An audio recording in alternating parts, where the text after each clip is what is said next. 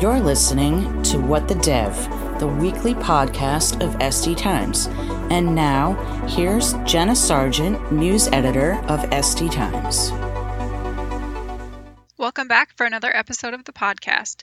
In today's episode, we're going to be talking about what developers need to know when it comes to cloud computing costs. If developers aren't careful about the resources they're using, they might unintentionally rack up a huge cloud bill. Here to share uh, insights into this is Aran Khanna, CEO of Archera. Here's Aran to introduce himself. Yeah, well, thanks so much for having me, Jenna. Uh, my name's Aran Khanna. I'm the CEO and co founder of Archera. We help customers save money in the cloud by automating their forecasting, financial governance, uh, commitment purchasing, and then actually selling insurance against those commitments they purchase with AWS or Azure. Um, and uh, I'm actually a Seattle native, born and raised, uh, quite literally in the cloud. You know, I worked at Azure in the early days, and then did a startup that was acquired by AWS and built out uh, their SageMaker team there. So have a lot of familiar, familiarity with the space, and, and, super excited to talk more about you know why developers should care about uh, cloud commitments and spend management.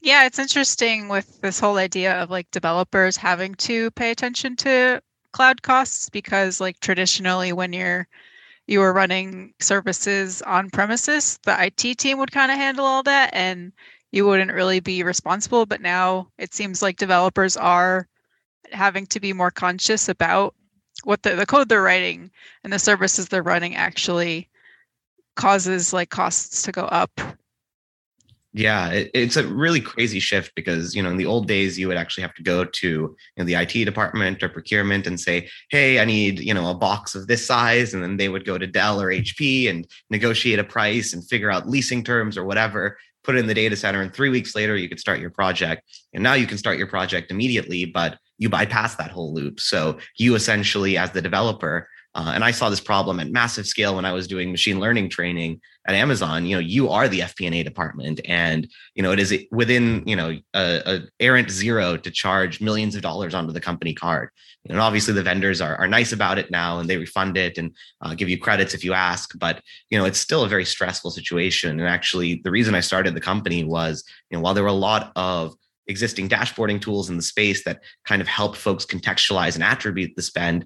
The problem was a lot of this responsibility still fell on the backs of developers. And what I was able to see was that these really high performing companies with dedicated teams to try and figure out this problem, they were able to unload a lot of that from the developers through automation and centralizing a lot of these, you know, finan- you know, quite frankly, financial decisions uh, and abstracting it away from them in a in a really interesting and um, sort of scalable way. Uh, so those are like the Netflixes and the Airbnbs of the world that really have dedicated five person teams. And you know, I wanted to become part of that transition to get people away from having to really think and deal with that with every line of code they write and making it more of a kind of automated process that's that's uh, you know push rather than pull. What sort of things can developers do to keep costs down? Is it is automation like the main driving force to achieving that? Well, I think it, it all starts with you know visibility and understanding uh, what you're using, and I think that's already made very difficult because the you know, financial metrics of the cloud uh, from the vendors are quite difficult to get to and occur in a very different place from where you provision. So often, uh, just understanding kind of what is the running tab that you have at the bar essentially is the first step to uh, really understand where you can act. Um, and I think there's sort of simple things like cleaning up after yourself, right? Making sure that you, if you do a Terraform up uh, for an experiment, you do a Terraform down, and making sure that your environment, your accounts are are clean and accounted for. Uh, I think is sort of the first thing. Now, obviously, that takes time, and you know, there are tools with automated tagging like ours that help with that and automated alerting. But you know, at the very least, you should be going in if you don't have that to whatever dashboard the vendor offers every so often to make sure that things are in control. So I think visibility is kind of the key thing because uh, once you know where there's waste, quite easy with a few scripts to kind of fix it. Do you find that companies kind of have processes in place for monitoring these costs, or does it really vary based on the company size and how aware they are of this issue? I think it, it varies a ton, and there's a lot of scar tissue in the space because people who have been at large companies where they try to get spend under control across their cloud providers, see how high the friction is and how, you know, even the existing tools in the space have such a high bar to even procure and enable them across teams. It's an investment for a few quarters to get it under control. So many companies, particularly smaller ones, say, look, you know, our focus is growth. We don't want to divert any developer hours um, because right now, until you know this next wave of automation first tools like ours came along, this was a very manual process and it was very time consuming. So you see people choose to invest in it at a point where uh, spend becomes a pain rather than at the outset. And I think that's a mindset that as we mature in the cloud, um, I think hopefully starts to change. And you know, there are things to fill the gaps like Archera that make it really easy for developers to uh, do this without having to sacrifice the key business driving day job in terms of tasks that they have to complete what happens um, usually when like a developer accidentally causes like a super high cloud bill? Yeah that uh, that's a fun one. So um, you know i think there are good mechanisms particularly aws where i was for customers when something like that does happen and it's a one-off to go to their account manager uh, or work with a partner like us to go to their account manager and get that refunded at the end of the month or get that back in credits. Um, so there are some guardrails that I think are nice to have and are put in place by the support teams at the uh, vendors themselves. But you know, in general, I think if this happens constantly, then you know it's going to raise eyebrows, and that's not going to be as easy of a of a loop as if it's a one-off. But both ways, for the developer in the organization, it's a pain because you know you have the immediate shock of of what you had done. You have to escalate and get whoever is the the billing owner for your AWS account on with the manager or the support person.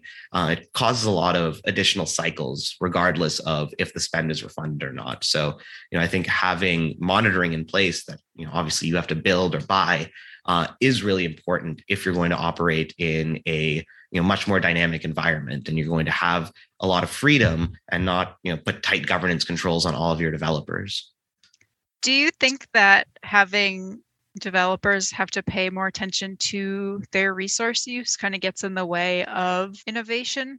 I think there is good attention and bad attention that you can spend, right? So if developers have to figure out, you know, how much money to spend up front on their resources and what the cost of capital of their team is, that's bad attention that they're spending. That should be better used elsewhere. If developers are actually saying, look, is this architecture correct? Could we use a more efficient, scalable architecture that will lower our costs or will make us more robust to failure if we say run on spot? And it has multiple benefits, one of them being cost. Um, and it's fundamental change to, to an architecture, to a way of doing things. I think that's good attention, right? Um, and, you know, honestly, I think the way that tools that operate on cost and try and expose that to developers uh, should be working is to minimize the bad attention. Like hey this thing is wasted turn it off. Or hey you need to buy commitments go figure it out.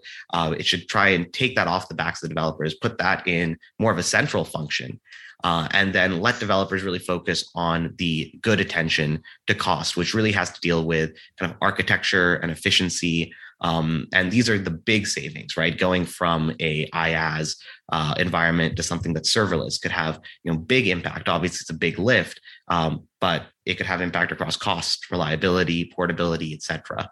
So you see, um, I think developers in organizations that are mature really focusing on those things and having all this other undifferentiated stuff like the reporting and dashboarding all the way down to the operations and commitment management taken off of their backs.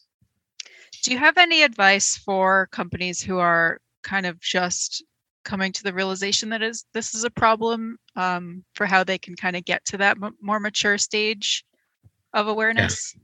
You know, I think it starts with making sure that there's an operational framework at the very least in place you know between uh, the people who are consuming the resources and then the people who own the bill and own the P&L. So you know, even having a, a meeting every month, which I think is fairly common in a lot of organizations as a starting point on costs where you know someone is responsible for bringing the visibility dashboards and the attribution someone's responsible for forecasting someone's responsible for you know figuring out what are the optimizations that are going to be made and stack ranking those you know even if it's done manually without using a tool that streamlines the process like ours you know that has to be the starting point you need to get the observability you need to get the planning and you need to get uh, kind of the action and execution uh, loop set up. And it's not a single stakeholder loop, right? These things are uh, core instruments of the business now. So you have stakeholders across finance, leadership, engineering uh, that need to be involved here. And you know, it could be heavyweight, but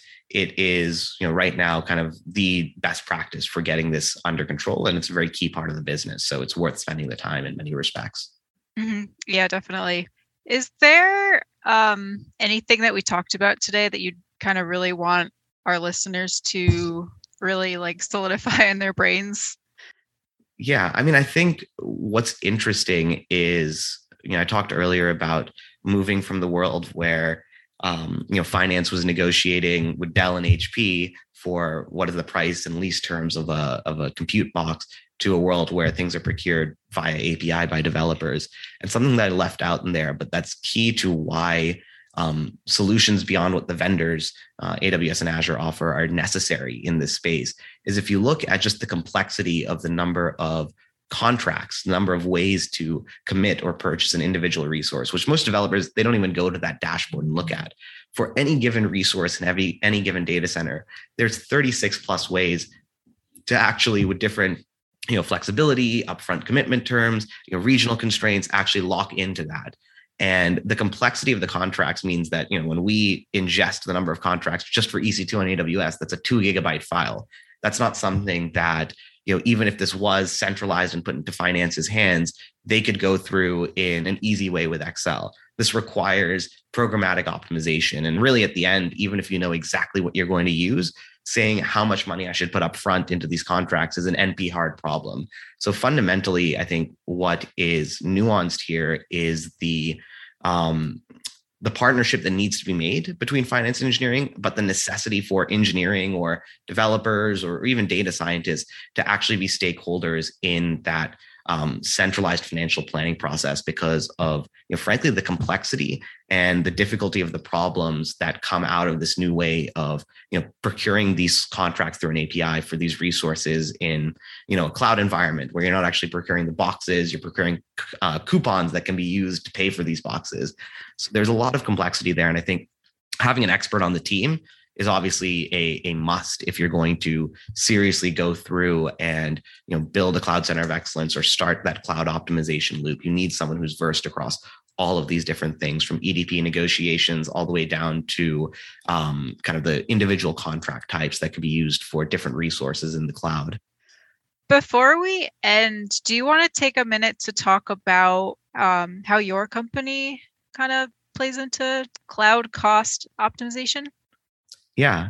Um, so, you know, we started actually, I started this out of Amazon working with, uh, you know, a number of customers who were focused on just trying to get visibility into their environments. But what I realized was that, you know, after they got things tagged and attributed and they had some sort of idea of where the spend was going, what was going on in terms of you know who was using what and are things purchased efficiently actually operationalizing those plans was where a lot of the friction came in because you know it had to be on engineering roadmaps. It was very heavyweight, it required a ton of back and forth um, between that centralized management team that I talked about and the individual engineering teams. And the goal of what we're trying to do is really streamline and automate as much of that process as possible. So instead of having engineers go and have to label their infrastructure by hand in the AWS or Azure console, we actually have automated rules that can do it centrally from our system.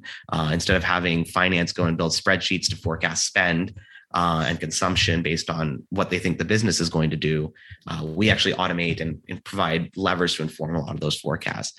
And then you know, instead of taking the AWS best practices of buying the lowest flexibility um, or highest flexibility and lowest savings rate contracts for their uh, infrastructure, we actually say, look, based on your forecast, you can do you know, three-year commitments for this, partial upfront for this, and you know savings plans for this. So we actually blend that portfolio of commitments for them and then finally, we uh, are so confident in the forecast that we help customers um, put together. We actually sell insurance uh, against those commitments. So if they don't use the commitments that we're buying on their behalf, uh, they can just send those right back to us. They can you know scale down their infrastructure, and they won't have penalties on the back end. Uh, so we try and make this a lot more automated and you know less. Uh, nail biting and risky process all around for kind of the stakeholders in this new world of, of cloud management. Awesome. Well, thank you so much for um, coming on today and talking to me. Well, thanks really so much for you. having me, Jenna. Likewise. Thanks again for listening to What the Dev.